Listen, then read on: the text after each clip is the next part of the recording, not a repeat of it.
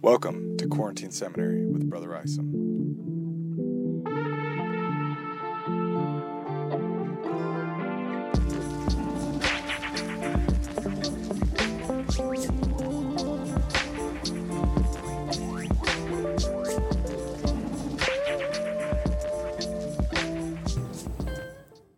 Hello, everyone, and welcome back. I know that I haven't been posting regularly. Uh, we've started up school again, and I'm trying to figure out a good workflow to get these episodes coming out uh, more regularly. So please bear with me, but um, I'll see what I can do and starting to push out more episodes going forward.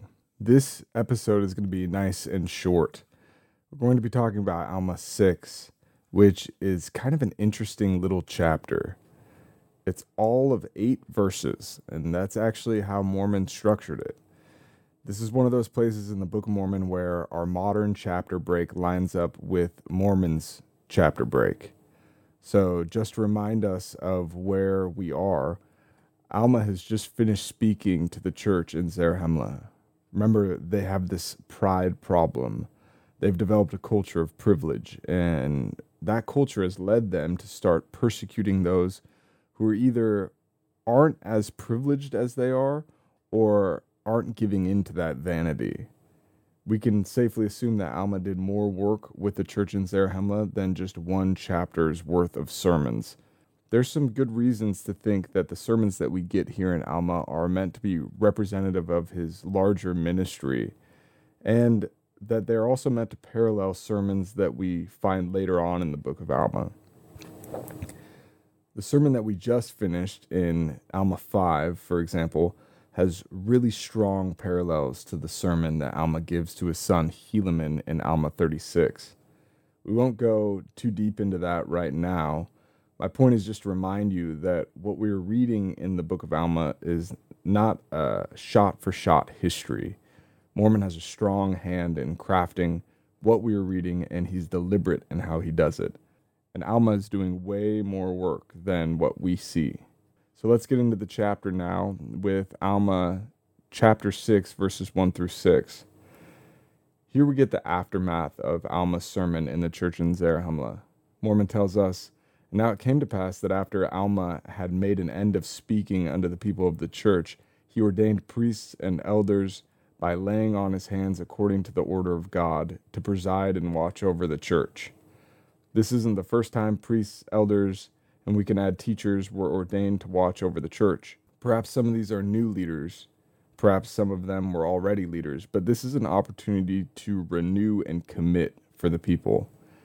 In addition to ordaining leaders, there were those who had not been members of the church before this who repented and were baptized and there were those who had been members of the church who wouldn't repent and were no longer numbered among the church.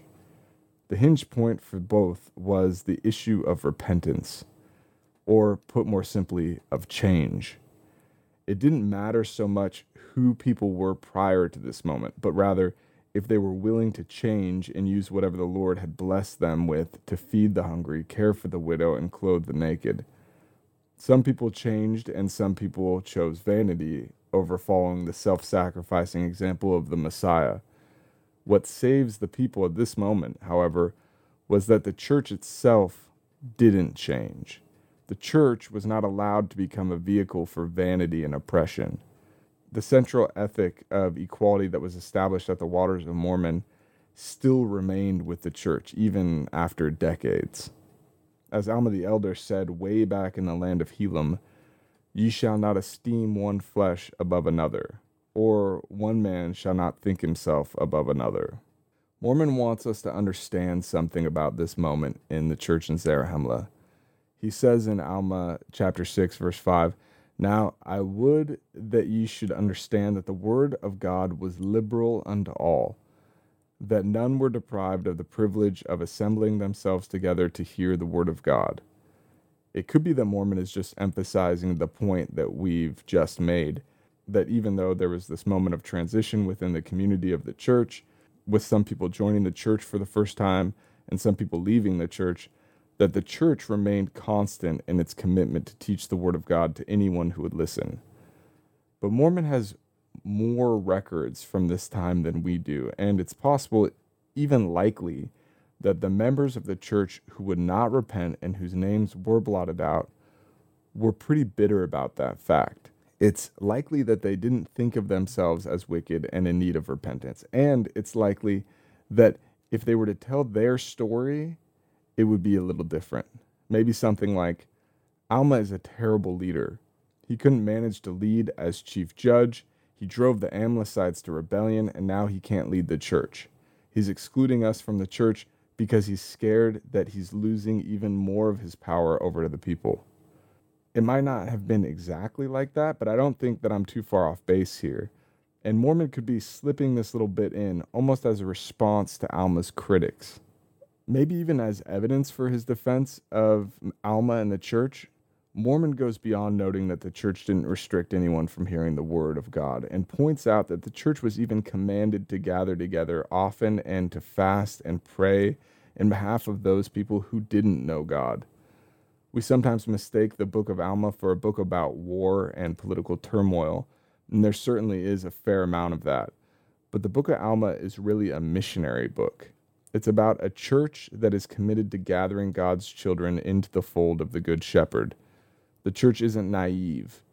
It knows that there are wolves as well as sheep, and when the wolves get in among the shepherd's fold, they have to be chased away, especially if they can disguise themselves as sheep. But the goal is still to gather those who are willing to be gathered. Wrapping up this chapter, let's move on to verses 7 and 8, where we see Alma finishing up with the church in Zarahemla, which is on the west of the river Sidon, and then crossing the river to the city of Gideon on the east side of the river Sidon. The city of Gideon was named after the same Gideon who led Limhi and his people out of the land of Nephi and who contended with and was killed by Nehor. We're going to see in Alma 7 that the city of Gideon stands in contrast to the city of Zarahemla in many ways, some of which parallel the contrast between Gideon and Nehor. Mormon closes this chapter by noting that Alma declared the word according to the revelation of the truth of the word, which had been spoken by his fathers, and according to the spirit of prophecy which was in him, according to the testimony of Jesus Christ, the Son of God who should come to redeem his people from their sins, and the holy order by which he was called. And thus it is written, Amen. Alma is a student of the scriptures. He's also a student of the Spirit.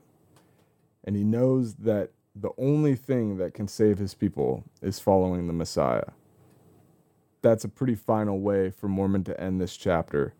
The only other time that he says anything like, and thus it is written, Amen, is when Alma's own record ends in Alma 44. It may be that Mormon wants to bookend what he sees as the heart of Alma's ministry. In Alma 1, we have the conflict with Nehor, Alma 2 and 3, the Amlicite rebellion. In Alma 4 through 6, Alma's giving up his judgment seat and setting the church in order in Zarahemla. And then starting in Alma 7 is really where Alma dives into this role as traveling minister. Whatever he intended, Mormon clearly sees the end of chapter 6 as the end of a major section of the book of Alma. Thanks for listening. Quarantine Seminary is an independent podcast unaffiliated with the Church of Jesus Christ of Latter day Saints. None of the views expressed here represent the official teaching or position of the Church of Jesus Christ of Latter day Saints. Our music today, as always, was provided by Dallin Isom. Be sure to check out his stuff at SoundCloud.com. Be sure to subscribe to stay up to date on new content. Until next time, I'm your host, Mason Isom.